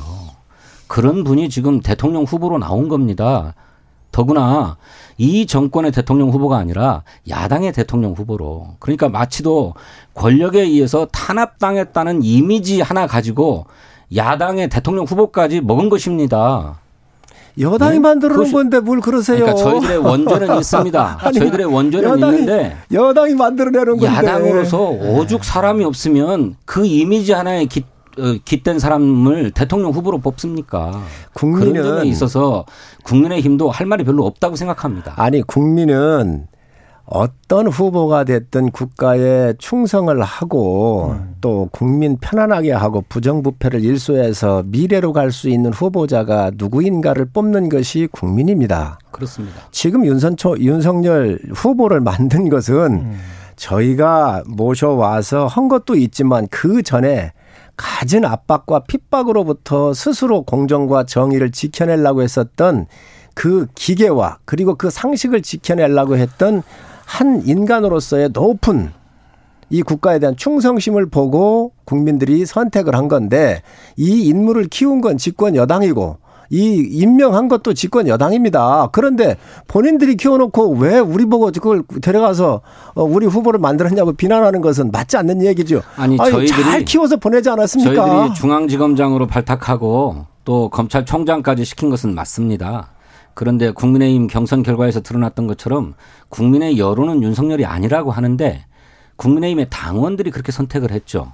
당심과 민심이 괴리를 일으킨 겁니다. 왜 당원은 그런가? 국민 아닙니까? 왜 그런가? 당원은 아니, 국민 아닙니까? 국민이죠. 그렇습니다. 그래서 우리는 당 내의 압도적 여론이 민심을 압도해버린 거잖아요. 자, 그래서 네. 우리는 그래서 우리는 당신과 민심을 50%씩 섞은 거고요. 아니 그렇게 따지면 그 저 마지막에 민주당에 경선했었을 때 이재명 후보한테 가지 아니하고 거의가 60, 64% 정도가 이낙연 후보의 대장동 사건으로 의심이 갔기 때문에 그분들이 이낙연을 지지했던 것은 뭐라고 할 겁니까? 그거에 대해서 민주당은 대장동 사건 특검부터 받으십시오. 그러면 3차 경선 결과 정당성이 한 번입니다. 자, 그러면 정당성이 생기지요. 1, 그 2차 경선과 관련해서- 전국 순회 경선에서 모두가 다 이재명 후보가 승리했습니다. 이낙연 후보 같은 경우는 이제 이게 원팀이 될 것이냐 는 어떤 논란이 쭉 있었다가 상임 고문을 맡기로는 한 거죠. 그죠? 그, 런 그렇죠. 것으로 보입니다. 예. 한번 우리 성일정 의원님께서 확인해 주셔야 예, 돼서. 아니야 이낙연 이낙연 후보 같은 경우. 아, 이낙연 예, 예, 후보? 이낙연. 예. 근데 이제 홍준표 후보 같은 경우에 지금 백의 종군을 하겠다라고 하는 거고 검찰 주도 비리 의혹 대선에 참여할 생각이 없다. 난 백의 종군 하겠다는 건데 이렇게 되면 그 야당의 구도상 김종인 주도의 캠프가 꾸려지고 근데 김종인 주도의 캠프가 김종인 전 비대위원장은 또 지금 와 있는 이른바 어, 파리떼들 예? 이거는 좀 나가고 제대로 한번 전면 개편해야 된다라고 이야기를 하고 있고 윤석열 후보는 그게 또 약간 좀 맞듣지 않은 것 같고 그래서 그 상황은 어떻게 지금 풀 수 있는 건지 좀 궁금하고요. 왜냐하면 홍준표 후보를 끌어들여야 되고 국민의힘 입장에서는 어떻게든 그렇지 않습니까? 그러면서도 이제 김종인 위원장의 어떤 원톱 체제가 부드럽게 좀 잘 가야 될 텐데 그게 지금 가능할지 좀 의구심이 드는 대목들이 한 두 군데 정도 있습니다. 예. 뭐 홍준표 후보는 걱정을 안 하셔도 될 거예요. 워낙 예. 선이 굳고 그릇이 있으신 분입니다. 음. 그렇기 때문에 경선 승복도 아주 멋지게 어, 경선 역사상 그렇게 멋진 감동적인 승복 선언을 하신 적이 없잖아요. 음. 짧고 제가 현장에 있었지만 그렇게 하셨고 이제 백의종군 하시겠다 그러는데 예. 어 이제 다른 사람들의 영역도 있고 또 본인이 대선 후보를 한번 하셨잖아요. 예. 그러시기 때문에 어떤 뭐 선대위원장 이런 것보다는 정말 말 그대로 당원의 한 사람으로서 돕겠다 이렇게 얘기를 하시는데 또 그것들은 이제 앞으로 이 후보와 또 당원들의 여러 가지 의, 어, 총의가 좀 모아지면 얼마든지 어, 바뀔 수가 있는 부분이기 때문에 그렇게 걱정을 하지는 않습니다. 그 다음에 네, 그 선거 운동은 하지 않겠다라고 하는 뜻은 분명한 것 같아요. 예. 그걸 곧바로 당의 분열이다, 원팀이 아- 깨졌다, 뭐 이렇게 볼 것까지는 아닙니다만 음. 홍준표 의원이 에, 윤석열 후보의 선거 운동은 하지 않겠다라고 하는 점은 분명하게 한 것 같고 그 다음에 경선 과정에서 당신을 지지했던 2040 젊은 층의 놀이터인 이른바 청년의 꿈 플랫폼이라고 하는 걸 운영하겠다고 예. 말씀을 하셨는데 저는 이것이 지금은 당장 어, 정치적 의사소통의 어떤 장이 되겠지만 음. 그 활동 여부에 따라서는 얼마든지 정치적 결사체로 어, 발돋움할 수 있다고 생각합니다. 제3의 후보가 나올 수도 있어요. 그렇게까지는 어려워도 이제 홍준표 후보는 출마하기 어렵죠. 경선에 예. 참여하셨던 분이니까. 음. 그런데 도저히 국민의힘 또 윤석열 후보를 가지고 미래의 비전을 보지 못하겠다고 하는 젊은 층들의 의지가 모이면 그 청년의 꿈 플랫폼을 중심으로 해서 어, 우리가 독자적으로 창당하고 정치하자라고 하는 정치적 결사체 움직임도 배제할 수 없다고 생각합니다. 어, 그 캠페인 기간에 우리가 홍준표 후보님을 봤지만 지금 국가를 재단하고 또 예. 특검을 다 요청을 했잖아요. 음. 그래서 그런 과정을 봐보면 홍 후보님께서 어, 지금 시대적인 과제, 정권 교체를 해야 되겠다. 그리고 지금 부정부패로 대장동을 비롯해서 이 청년의 꿈들을 다 앗아간 거에 대해선 정확하게 인식을 하고 계시기 때문에 저는 뭐 이 윤석열 후보 돕는 데는 그렇게 큰 어려움이 없을 거라고 봅니다. 그러나 어 이제 어떠한 포지셔닝이냐 요 부분에 대해서 이제 상당히 의문이 있을 수 있는데 이 부분을 앞으로 협의할 수도 있고 또 말씀하신 대로 배구 정교는 하실 수도 있는데 아마 그런 것들은 많이 좀 얼마든지 여유가 이제 룸이 있지 않겠나라고 생각을 하고 있습니다. 아까 비대위원장님 말씀을 하셨는데 전 비대위원장님, 예, 예, 예. 김종인 김종인. 비대위원장님 말씀하셨는데 예. 늘그 비대위원장 전임 비대위원장님이신 김종인 비대위원장님은 일하시는 거 보면 검소한 스타일이에요. 검소한 스타일. 예, 검소한 예. 스타일이 그리고 또 약자와 서민 편에서 늘 서야 정부라고 하는 것은 늘 약자와 서민 편에 서야 된다라고는 이 철학과 신념을 갖고 계신 분이기 때문에 앞으로 선대위를 이끄시면서 이런 검소함과 또 약자와 서민 편에서 서서 가실 것으로 보여지고 어 여러 가지 그러다가 보니까 이제 앞으로 어 새로운 인물도 발탁을 할 거고요. 신선한 인물들이 수혈될 거고 그러면서 앞으로 이, 이 국민들한테 드리는 이 메시지가 간결하면서도 희망 있는 이런 메시지를 드릴 것으로 저는 생각을 합니다. 중진들이 반발하지 않을까요? 이 기존에 참여했던. 아닙니다. 저희 중진들도 음. 어디든 일할 역할이 많기 때문에 예. 지금 정권 교체가 어, 목적이기 때문에 그 누구를 막론하고 앞에 쓰는 게 좋은지 뒤에 쓰는 게 좋은 건지 이거 따질 여력이 없습니다. 그럴 필요도 없습니다. 음. 그래서 정권 교체라고 하는 국민의 지상 명령을 이루어내는 데는 각각의 역할이 다 있는 것이지요. 음. 경선에서 역할이 있을 수 있고 본선에서 역할이 있을 수 있기 때문에 이것은 후보와 또 앞으로 선대위원장 그리고 당 지도부가 해야 될 목이라고 생각합니다. 그 경선 후보들이 보통은 공동 선대위원장으로 이름을 올려서 원팀을 과시하고 또 단합된 모습으로 선거운동에 임하죠. 유승민 원희룡 후보가 공동 선대위원장으로 임명될 것 같은데 예. 거기에 홍준표 후보만 빠진다면 음. 그좀 이가 빠진 모양새가 되지 않겠습니까? 그런데 이 홍준표 의원과 김종인 위원장 사이에는 구원이 아주 많더라고요. 어, 저 홍준표 아이, 매주 이간결 쓰시네. 의원은 김종인 위원장에 대해서 아주 노골적으로 비리 정치인이라고 예. 어, 규정했는가 하면 또 홍준표 의원이 무소속 의원으로 있을 때 복당을 신청했습니다만 김종인 비상대책위원장이 그의 복당을 막지 않았습니까? 복당 제가 막았습니다. 그래서 네, 제가 막았습니다. 이런 구원들이 해결되어야만 아, 된다. 당을 라고 하는 위해서. 얘기가 뒤집어 쓰시네요. 아, 있는데 이게 쉽지 않을 것 같아요. 예. 그리고 어, 윤석열 후보의 경선 캠프에 많은 의원들이 참여를 음. 했다고 하지만 그 경선 과정에 대한 김종인 위원장의 평가가 정말로 바깥입니다. 파리떼들에 둘러싸여 가지고 지난 5개월 동안 허비했다 이런 평가를 하지 않았습니까? 그래서 어, 본인이 선거대책위원장을 맡게 된다면 선대위의 전면적인 재구성, 재편이 필요하다 이런 말씀을 하셨다고 제가 보도를 받아서 알고 있는데 이제 그런 과정에서 어, 논공 행상들이 벌어지고 예. 어, 또 선대위에서 중요한 역할을 못하게 되면 결국 밀리는 게 아니냐라고 하는 우려 때문에 에, 얘기들이 많을 것 같아요. 그래서 예상처럼 20일 전후 해가지고 선대위가 발족할 수 있을까? 저는 조금 어, 걱정이 되더라고요. 진 의원님은 이제 선대위가 늦게 되고 야당이 분열되기를 엄청 바라시는 것 같아요.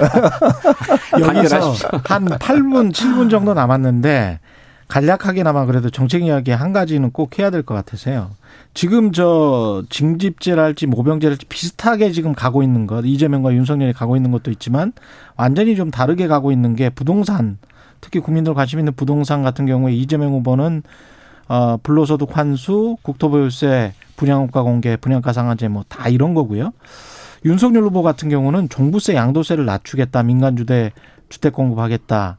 뭐 이런 거거든요. 그러니까 둘 다 대규모 공급인데 한쪽은 공공주도고 한쪽은 민간주도고 한쪽은 세금을 어 쉽게 말하겠습니다. 그냥 부자들에게 부과하겠다. 한쪽은 완화시켜서 공급을 확대해야 된다. 기존 주택에 매물이 많이 나와야 된다. 뭐 이런 입장인 것 같은데 분명히 이게 대선에서 큰 이슈가 되기는 할 것 같아요. 이 정책 방향들은 굳어진 겁니까? 지금 일단? 분명한 것은 네. 공급이라고 하는 큰 목표에는 민간이든 공공기관이든 신규로 공급하는 부분이 있을 수 있고요. 예. 시장에 나와 있는 이 물량을 세금을 좀 내려서 한, 한, 한 사람이 두 채든 세 채든 많이 가지고 있잖아요. 팔면 세금으로 다 내기 때문에 안 팔고 갖고 있는 것들이 있거든요. 예. 그렇기 때문에 시장의 기능을 세금을 좀 완화해서 물량을 나누는 것도 굉장히 좋은 정책입니다. 그래서 모든 방법을 함께 써서 이 가격을 안정시키고 다운을 시켜야 되기 때문에 지금 저희 후보가 윤석열 후보가 이 부분을 얘기를 하는 것입니다. 여당에서도 종부세나 이저 양도세 같은 경우는 내려야 한다라고 하는 이야기가 여당 의원들 속에서도 많이 나왔어요. 그런데 이것을 마치 부자들한테 모든 걸 다 저저 세금을 다 무조건 많이 내, 내 음. 내게 하는 것이 굉장히 좋은 정책이고 서민들을 위하는 거로 알고 있는데 사실 이 자산의 격차로부터 가장 피해를 본 게 지금 청년들 아니겠습니까? 2030, 40 아니겠습니까? 예. 그래서 이것들은 신규의 공급도 중요하지만 음. 시장을 정상화시킬 수 있는 방법. 한 사람이 세 채 네 채 갖고 있는 건 비정상이거든요. 예. 그렇지만 이 부분들에 대해서 세금 때문에 못 판다고 한다면 음. 이런 부분들을 완화해서 공급의 양을 늘리는 것도 굉장히 현실적인 방법입니다. 저는 어, 부동산 문제에 대한 인식과 철학이 그동안에 좀 모호했는데 에, 윤석열 후보의 그런 어, 공약 발표로 어, 분명해졌다고 생각합니다. 어, 이재명 후보를 정치적으로 공격하기 위해서 대장동 개발 사업에서 왜 그렇게 많은 개발 이익을 민간업자에 몰아줬느냐, 왜 100% 환수하지 않았느냐라고 공격했던 게 국민의 힘입니다. 그런데 이제 막대한 규모의 주택 공급을 하는데 그 주택 공급을 민간 주도로 하겠다. 이렇게 말씀하셨어요. 이것은 주택 공급에서 발생하는 어, 개발 이익을 온통 민간 개발업자나 건설업체에 몰아주겠다라고 하는 얘기와 하등 다를 바가 없는 얘기입니다. 이게 바로 국민의 힘이 가지고 있었던 모순적 인식을 바로 드러낸 것입니다. 이재명을 공격할 때에는 왜 개발 이익을 환수하지 못했냐고 하더니 이제 정책 공약을 내세울 때는 민간의 개발 이익을 몰아주겠다 이렇게 얘기하고 있는 거예요. 개발 이익뿐만입니까? 어, 디에 민간의 개발 이익을 몰아주겠다는 항목이 하겠다는 어디 게그 있죠? 아닙니까? 어디가 있죠? 민간 그러면, 주도로 하겠다는 게 그 얘기 아닙니까? 민간 개발하면 다 남습니까? 다 남습니까? 다 남지는 않지요. 지금 전부 다 대장동은 넘겨주겠다는 자 말씀 아닙니까? 대장동은 공권력을 이용을 해서 600만 원짜리 땅을 280만 원에 뽀, 저 싸게 뺏어 가지고 7명한테 1조 원에 가까운 돈을 남겨준 겁니다. 이게 문제인 것이지요. 민간 개발해 가지고 다 남습니까? 안 남습니다. 자꾸 600만 원 많이 남는 데도. 있을 수 있지만 안 남는 데도 있거든요. 많이 남으면 정부가 인허가를 할때 얼마든지 기부 체납이나 여러 가지 방법으로 환수할 수 있는 조항이 있습니다. 기부 체납은 그거를 법적으로 하는 그거를 것입니다. 그거를 이재명 지사가 안 한. 거예요. 이재명 지사는 그것을 환수하기 위해서 애를 썼던 것이죠. 애쓴데 대장동 애를 썼는데 그러면 육- 당당하면 특검 받지 왜 안. 받습니까? 대장동 개발 사업에서 자꾸 시세가 600만 원이라고 말씀하시는데 그 600만 원은 그 대장동 사업을 민간에서 추, 추진하려고 했던 개발업자들이 땅을 확보하기 위해서 어, 기존 땅 소유주들에게 비싼 가격을 줘서 그렇게 형성된 것이지 원래 시세가 아닙니다. 그런 게 아니라고 한 점 말씀드리고요. 부동산 문제의 핵심은 결국 개발 이익과 함께 그 땅에서 발생하는 불로 소득의 문제입니다. 이 불로 소득을 환수하지 않으면 또 불로 소득이 발생하지 않도록 제어하지 않으면 땅과 집을 둘러싼 이 투기 막을 수가 없고 집값 잡을 수도 없고 땅값을 잡을 수도 없습니다. 이 문제 바로 보고 처방을 내놔야 되는데 포퓰리즘 때문에 그걸 자꾸 우회하죠. 그리고 결국 양도세 내리고 무슨 종부세 내리겠다는 게 무엇입니까? 땅과 집에서 얻어지는 불로소득을 다 인정해 주겠다는 얘기와 뭐가 다릅니까? 그것이 어떻게 부동산 문제에 대한 처방이 될 수 있습니까? 청년들의 상실감과 이 경제적 격차를 고려한다면 이 땅에서 발생하는 또 집에서 발생하는 불로소득을 어떻게든 억제하고 환수하겠다는 정책을 세우는 것이 옳은 것입니다. 이 정권이 이런 상황에서 누가 땀 흘려 일해가지고 돈을 벌려고 하겠습니까? 이 정권의 25번의 부동산 정책을 내놓으면서 다 실패하지 않았습니까? 종부세 올리고 또 양도세 올리고 뭐 모든 걸 다 해봐도 다 실패하지 않았습니까? 실패한 세력들이 뭘더할 얘기가 많아요. 그걸 핀셋 정책을 자, 써서 거- 그렇습니다. 거기에다가 핀셋 정책을 거기에다가 대장동 했으면 안 같은 그렇죠. 대장동 같은 엄청난 이 비리를 저질러 놓고 지금 무슨 얘기가 더할 얘기가 있어요. 그래서 이거 같은 경우는 이 정부에서 실패했었던 이 정책에 대해서 지금 시장에서의 이저 세제 완화를 통해서 공급도 늘리고 신규의 민간도 늘리고 또 공공이 할 수 있으면 공공도 늘리면 되는 겁니다. 그래서 모든 방법을 다 동원해서 이 격차가 벌어져 있는 부동산 시장의 안정을 갖고 오기 위해서 내놓는 정책인데 아니 주택공을 아니, 민간 이게- 주도로 하시겠다면서요. 아 왜 민간만 한- 후보가 아왜 민간만 어디 민간만 한다 그랬습니까? 공공도 있습니다. 할 겁니다. 공공이 어떻게 합니까? SH공사나 LH공사를 통해서 할 수 있는 거 할 거고요. 그리고 민간이 할 수 있는 민- 부분 민간이 하게 하고 또 세금의 문제가 너무 많아서 물량이 안 나오는 거 나오게 하겠다는 겁니다. 아니 이 정권에 스물다섯 번 해가지고 이 정권을 저 부동산 때문에 지금 정권 일을 일을 위기에 있는 민주당 정부가 이런 얘기 할 수 있습니까? 저는 반성부터라고 생각 반성부터 해야 한다고 생각을 합니다. 의원님 어, 그런 정책을 전면적이고 근본적으로 쓰지 못해서 그야말로 민생 경제에 미치는 부정적 영향을 고려해서 핀셋으로 부분적으로 제한적으로 하다 보니까 막지 못했습니다. 정부가 정책을 발표할 때마다 곧바로 풍선 효과가 나타나 가지고 결국 무용지물이 돼버린 상황이에요. 이제 근본적이고 전면적인 예, 정책을 써야 될 때입니다. 해야겠습니다. 그런데 그걸 예. 한사코 막아왔던 게 국민의힘입니다. 국민의힘 성일종 의원 더불어민주당 진성준 의원이었습니다.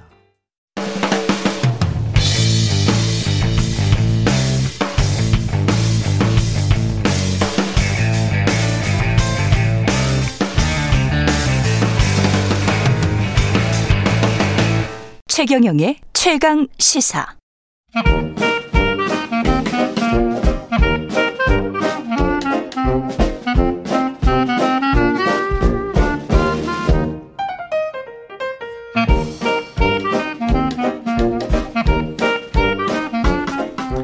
네, 최경련의 최강 시사 경제합시다. 월요일은 명쾌한 경제 이야기 해보고 있습니다. 박정호 명지대학교 특임 교수 나와 계십니다. 안녕하세요. 예, 안녕하세요. 예. 요소수 부족 사태 아까 뉴스 언박싱에서도 이야기를 했습니다만 근본적인 원인은 이제 중국에서 요소가 제대로 생산이 안 되고 있는 겁니까? 수출을 안 하고 있는 겁니까? 둘 다인 다. 것 같습니다. 예. 아. 일단 초창기에는 석 요소를 만드는데 이제 반드시 필요한 요소 중에 하나가 아, 석탄이거든요. 석탄. 예. 어, 석탄에 대한 수급 불균형을 우려해서 석탄을 가지고 사용해서 만드는 물건들에 대해서 중국 정부가 다 하나하나 단속을 하기 시작했습니다. 아. 예, 그래서 국외로 나가는 혹시 물건이 있으면 일단 검역관에서 음. 어, 막아라, 어, 막고 어, 이게 나가도 되는 건지 아닌 건지 그리고 국내 수급 상황을 보고 어, 반출을 할지 여부를 결정하는 그 프로세스를 만들어 놨었는데 예. 그 중에 하나가 분명 요소수가 들어간 건 사실입니다. 처음에 이제 다 자국 위주로 했군요. 네, 예. 그렇죠. 어, 중국 역시도 자국에서 필요한 물건이 많이 있는데 음. 석탄이라는 건 산업의 가장 중요한 원자재 중에 하나로서 그, 그것에 대한 수급이 불안정했었을 때 생길 수 있는 여러 어려움을 대비해야 됐던 건 분명한 사실이거든요. 예. 어, 바로 그런 이유 때문에 일단 요소수가 어, 나가지 못하는 이유가 하나 있고요. 예. 하지만 최근 중국 내부에서 전개되고 있는 석탄 시세를 보면 뭐냐면 음. 석탄 가격이 다시 급격하게 떨어지기 시작했고요. 예? 이 얘기는 예. 이 얘기는 다시 석탄에 대해서 수급이 좀 어느 정도 숨통이 트였다. 풀렸다. 예, 이렇게 보셔도 과언이 아닐 겁니다. 그런 상황에서도 아직까지 이 석탄을 중심으로 한 여러 이렇게 산업체가 예. 바깥으로 나가는 거에 대해서는 엄중 관리를 하고 있는데요. 근데 이게 참 공교롭게요. 예. 정말 증거는 없습니다. 다 예. 공교로운 건데 음. 어, 마침 미국에서 음. 우리나라의 반도체에 대한 여러 세부 정보를 요청하는 어, 자료를 요구했고요. 예. 그다음에 그와 비슷한 과정에서 또 요소수 사태가 중국하고 이렇게 전개되기도 시작했고 예. 그다음에 마침 또 우리 요소수가 부족할 때 예. 우리에게 또 요소수를 2만 리터 정도 어, 보내 주겠다고 한 거는 호주죠. 호주죠. 미중 간에 어떻게 보면 전쟁 중인 것을 대리하고 있다고 봐도 과 언이 아닌. 그렇죠. 예, 그래서 이번에는 참 공교롭게 그런 나라들이 얽히고 설켰는지는 모르겠습니다만 이게 미중- 우연일까요? 글쎄 뭐 증거가 아직은 없으니까요. 그런데 딱 그거는 분명하죠. 예. 앞으로 미중 예. 간의 갈등이 첨예해졌었을 땐 반드시 이런 산업재를 가지고 어떤 나라에게 어, 우리에게 우호적인 의견을 또는 우호적인 행동을 강요할 수 있는 맥락들이 생기고 그렇다면 그 나라를 또 도와주겠다며 다른 쪽 진영에서 이렇게 원- 음, 원군 역할을 예. 해주는 모습이 계속될 것으로 보여져서 이번 것이 우연이든 아니든 간에 앞으로 이런 모습들을 우리가 대비해야 된다 이렇게 말씀드리고 싶습니다. 중국 같은 경우에 꼭 그러면은 어떤 석탄 부족이랄지 이런 실체가 있었 있어서 지금 요소수 부족으로 이루어지고 있는 것은 아니다라고 볼 수도 있겠네요. 그럴 수도 있는 게요. 예. 사실 중국이 어, 그동안 통상 분야에서나 미국과 우호적인 어떤 뭐랄까요 국제 기구에서 어, 투표에 그 참여했던 국가들에게 통상적으로 제기했던 것은 그 나라가 어, 중국에게 가장 의존도 높은 품목들 몇 개를 갑자기 반출을 딱 멈춰버립니다. 그럼 산업적으로 진짜 치명상을 받거든요. 야. 근데 우리나라 같은 경우도 예. 뭐 이게 참 불편한 진실인데 요. 예. 우리는 그동안 산업적으로 중국이 우리와 유사 품목에 대해서 경쟁 관계에 놓여져 있고 음. 우리와 아주 뭐 초격차 차이로 바로 턱밑까지 쫓아왔다라는 것만 관심을 많이 뒀었잖아요. 예. 그런데 또 냉정하게 보면 우리나라가 그래도 이 정도 물가 수준으로 생활을 할 수 있었던데 가장 큰 기여를 했던 것은 다 중국 수입산. 그렇습니다. 예. 그래서 이런 제가 칼럼을 한 3, 4년 전에 썼던 것도 기억이 나는데요. 음. 아직도 우리가 분식점에서 예. 김밥 한 줄을 그래도 3천 원 내외로 사서 먹을 수 있었던 것은 그 분식점 안에서 일하고 계신 분들의 상당수가 음. 중국계 이런 외국인 근로자분들께서 와서 예. 저가의 노동력을 제공해 줬기 때문도 분명하다. 식자재는 물론이고. 그렇죠. 식자재 물론이고. 예. 자, 그러면 지금 상황을 한번 돌아볼 필요가 있는데요. 우리가 왜 그러면 특정 품목에 대해서 이렇게 중국에 대해서 거의 절대적인 의존지를 보이게 됐느냐. 음. 사실 차량용 요소수를 생 산했던 업체들은 우리나라 내부에서도 많이 있었었습니다. 예. 그런데 중국산 가격에 싸니까. 예, 도저히 경쟁력이 없어서 예. 결국 그 분야를 다 거의 접은 거예요. 아. 그러니 이것은 뭐 중국산 그렇게 싼 요소수를 그동안 사, 용해서 물가 예. 안정에 기여해 왔던 것도 분명한 사실이고 그렇다면 앞으로는 미중 간의 무역 갈등 속에서 언제 이러한 것이 진짜 공교로운 게 아니라 음. 전략적으로 대두될 수 있는 상황이 충분히 있다라는 거잖아요. 아, 근데 이게 지금 듣다 보니까 아주 그 무서워지는 게 러시아 그 천연가스 관련해서도 요소수가 천연가스에서도 나온다며요. 네. 근데 이제 러시아하고 유럽과의 관계도 꼭 천연가스 문제가 아니었죠. 이- 있지 않습니까? 예, 예. 이번에 요소수 관련해서도 유럽에서도 지금 물류 대란이 일어나고 네, 네.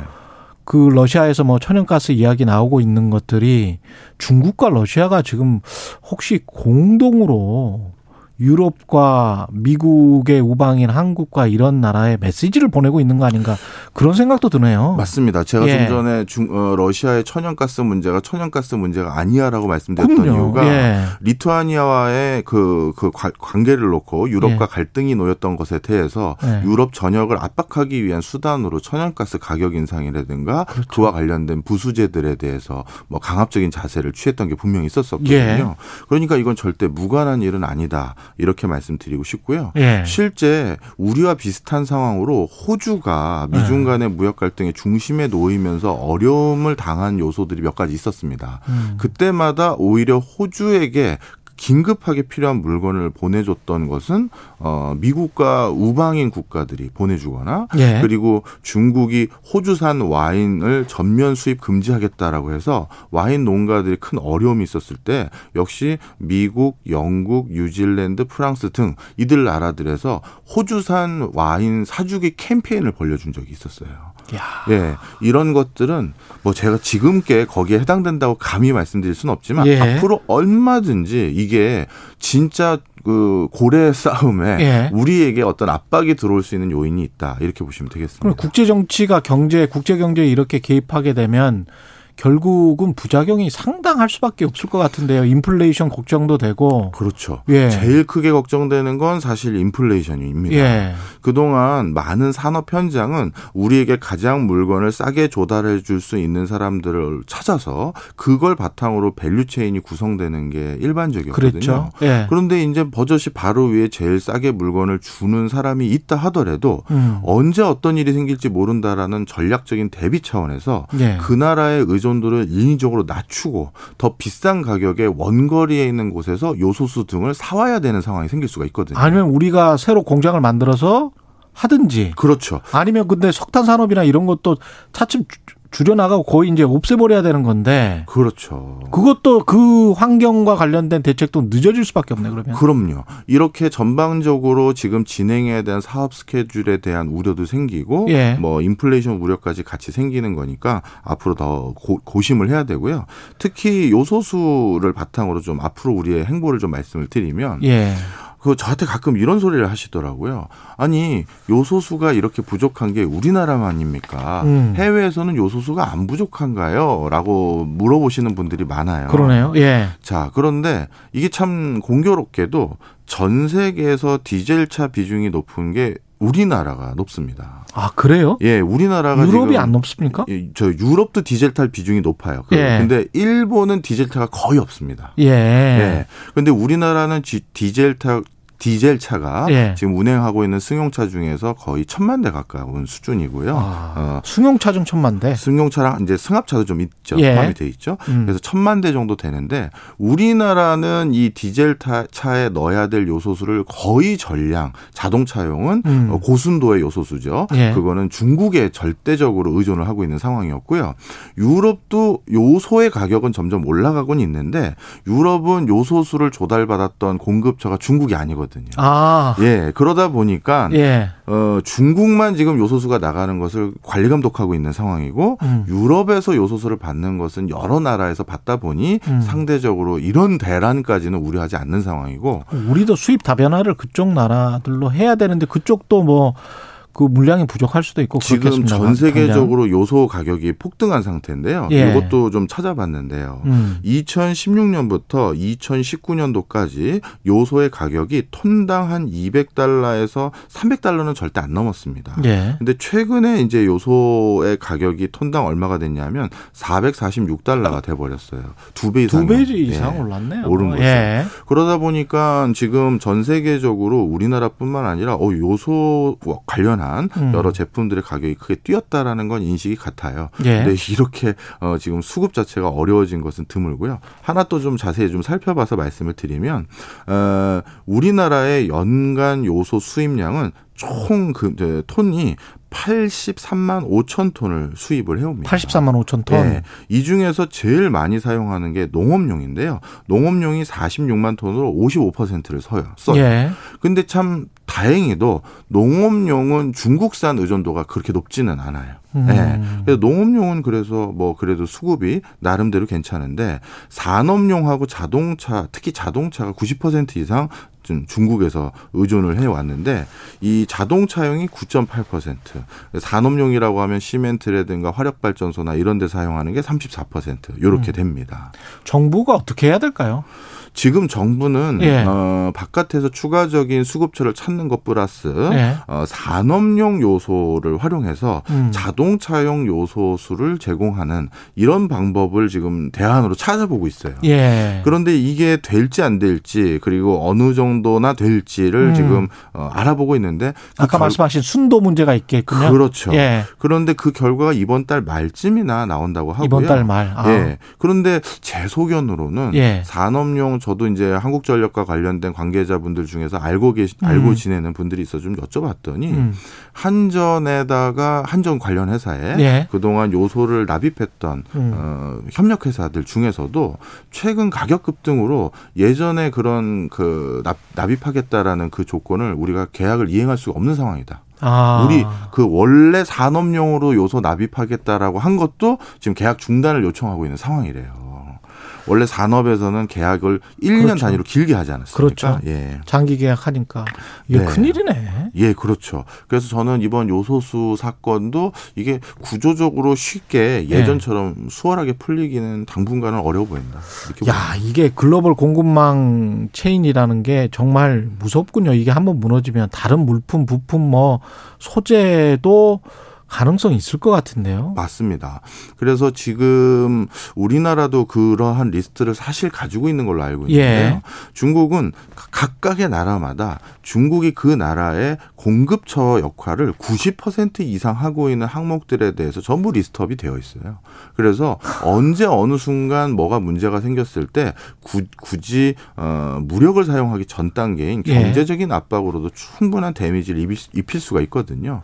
우리 지난번에 사드 배치하고 그랬을 때 중국 관광객들 안 왔을 때 굉장히 큰 타격이 됐잖아요. 그렇죠. 예. 야, 이게 먹잇감이 될 수가 있고 포획된 거네요. 어떻게 보면 공급망에. 아, 그러니까요. 사실 예. 우리는 지정학적인 위치 등으로 인해서 미중 간의 의존도가 높은 나라인데 음, 자 그렇다고 생기지도 않은 불을 대비하기 위해서 그렇죠. 제일 싸게 우리에게 공급해 주겠다라는 바로 위에 있는 나라를 등지고 일부는 일부러 원거리까지 가서 비싸게 사와야 될지 이것도 정말 전혀 뭐. 경제 논리도 맞지 않고. 그렇죠. 그게 언제까지 지속될지도 모르겠고. 그럼요. 예. 그래서 이게 참 난감한 상황입니다. 뭐 예. 그 업체들도 망하고 그러면 고용자들 실직되고 뭐 이렇게 될 거기 때문에. 예.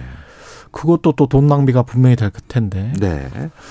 아, 쉽지 않군요. 예. 예. 정치적으로 풀어야 되는 문제들이 꽤 많은 것 같습니다. 그래서 지금 경제가. 그 중국의 현지에 있는 코트라에서는 예. 보고서로 이, 이 현상은 분명 석탄 부족으로 석탄 수급의 어려움으로 인한 현상도 분명하다라고 아. 자체적인 보고서는 벌써 나오긴 했어요. 예. 정치적으로만 해석할 수는 없다라고요. 없다. 예. 하지만 이거는 앞으로 이런 것들에 대해서 어려움이 생길 때 나오지 않으리라는 보장이 없죠. 그렇죠. 예, 알겠습니다. 지금까지 최경련의 최강 시사 경제합시다.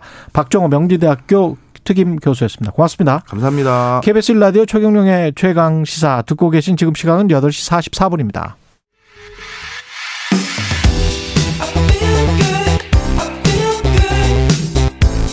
세상에 이익이 되는 방송 최경영의 최강 시사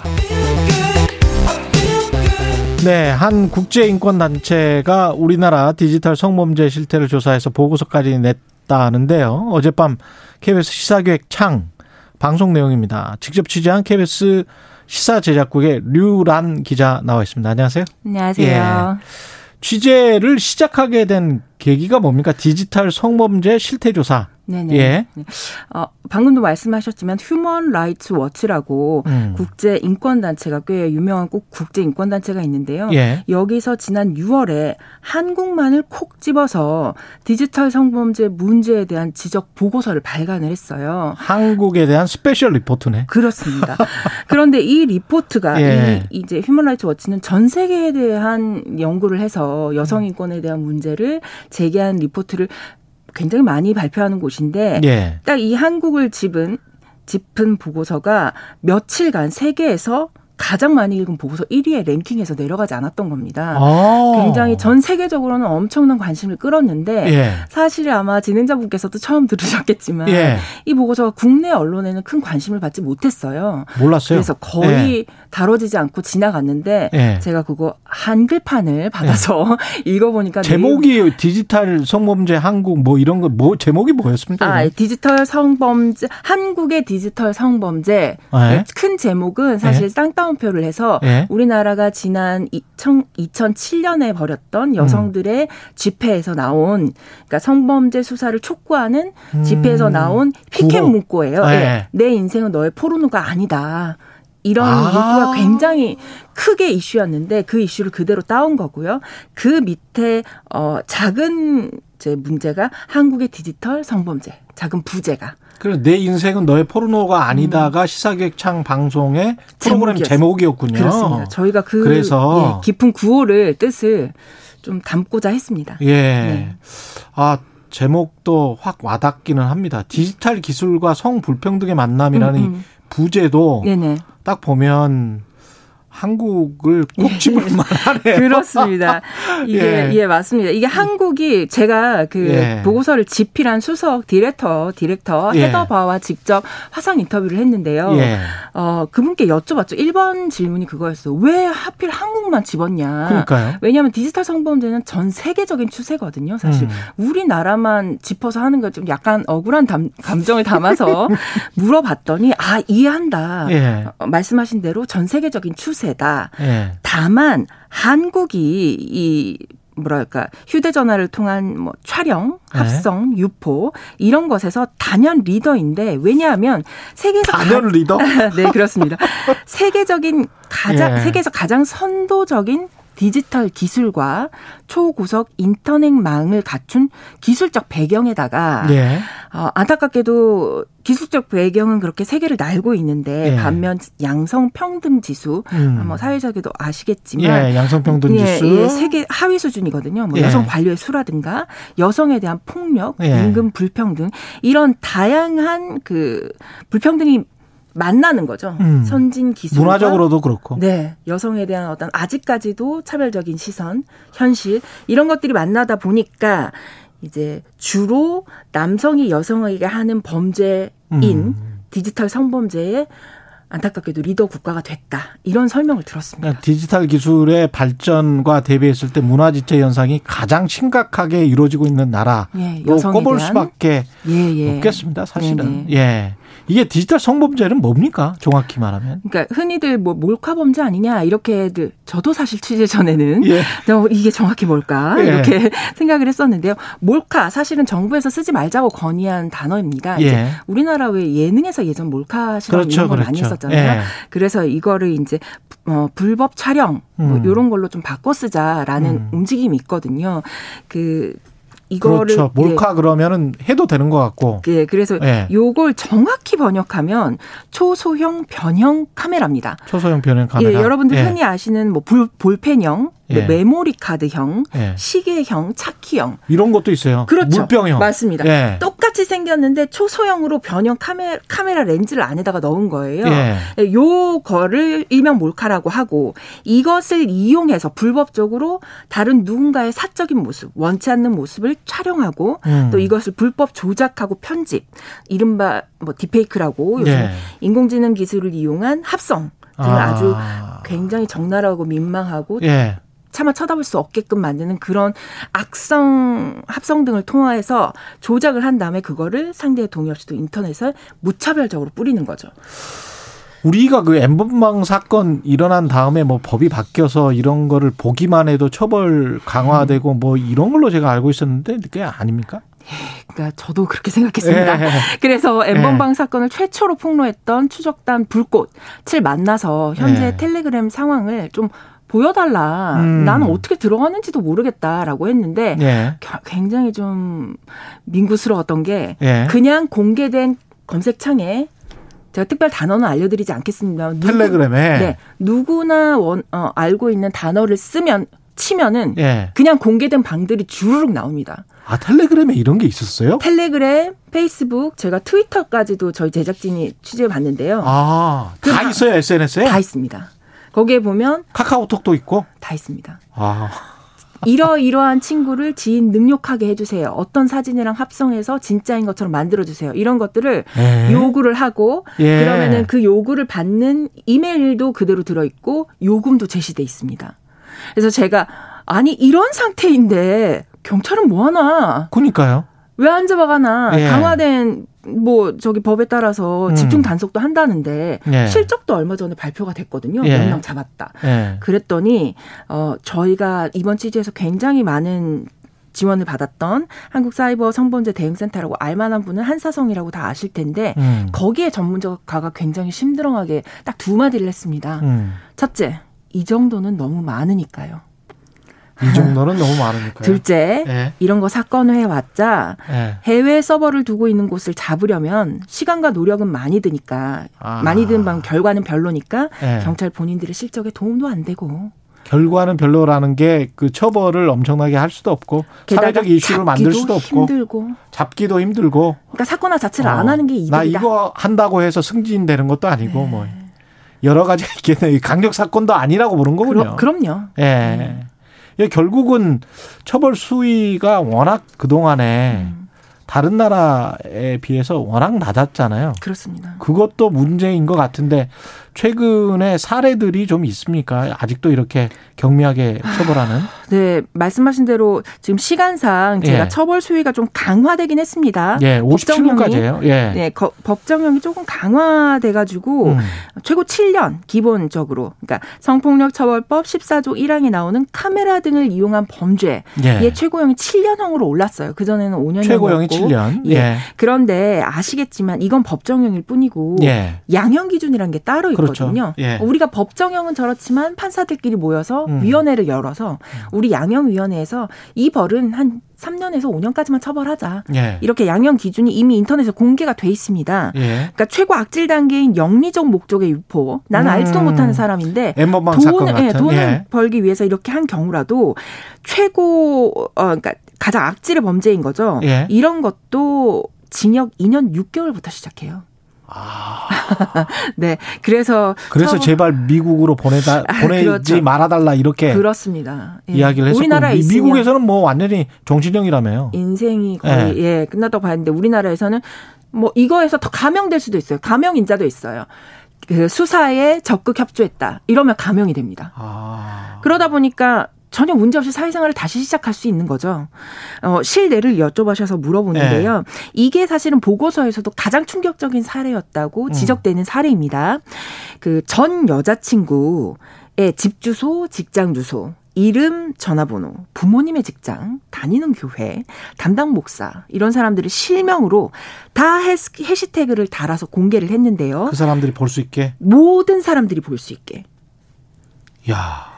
아예 실, 신원을 아예 공개를 했는데 거기에 달린 사진들은 이 여성분의 사진이 아니에요. 얼굴만 여성이고 예. 그 이제 보기에 끔찍한 제가 차마 묘사할 수 없을 정도의 사진. 포르노 사이 사진이라는 거죠. 포르노 사진. 아, 포르 예, 그 정말 신기해. 저는 예. 보자마자 고개를 돌렸는데 예. 그런 사진들을 진짜처럼 합성해서 그 밑에 해시태그로 이런 것들을 달아서 우리나라에 존재하는 거의 모든 뭐 SNS 게시판 뭐 아무튼 온라인망에 예. 300차례 넘게 뿌렸어요. 야, 미친 사람 아니야. 자, 이 사람의 뭐 야. 얼마 받았을까요? 처벌? 그래도 진역은 한, 그 아무리 경매한다 그래도 한 2년은 나오지 않았습니까? 집행유예 받았습니다. 야, 이게 좀 심각하네. 네. 그런 정도가 지금 집행유예예요, 이것도. 네, 이게 이게 그럼 피해자는 어떻게 살라고 이게 집행유예요? 네, 게다가 민사 그러니까 그러면 요즘 뭐 돈으로 뭐 치유받으세요 해갖고 민사 소송하세요라고 하는데 예. 피해 이런 피해자들은 민사 소송을 하기도 어렵습니다. 왜냐하면 이미 신원이 너무 다 노출되고 이름도 예. 다 노출되고 어디 가면 사람들이 자꾸 수군거리니까. 이 마지막으로 네. 삭제는 할 수 있어요? 이런 피해자들이? 아, 삭제하는 것도 문제인데요. 예. 할 수는 있습니다. 그런데 하려면 유포되자마자 바로 삭제 차단이 들어가야 하는데 음. 우리나라에서는 아직 플랫폼 업자에게 삭제를 강, 그러니까 강제 명령할 수 있는 법이 없습니다. 요청하는 거예요. 그럼 그 사이에 이미 유통이 아, 그럼요. 확보가 엄청 순식간이죠, 순식간. 네, 잡을 수가 없는 거예요. 그래서 앞으로 강화하겠다는 약속을 내놓을 건데요. 12월부터 예. 얼마나 잘 지켜질지는 모르겠습니다. 말씀 감사하고요. 지금까지 KBS 보도본부 시사제약국의 류란 기자였습니다. 고맙습니다. 감사합니다. 11월 8일 월요일 KBS 1라디오 최경영의 최강 시사였습니다. 고맙습니다.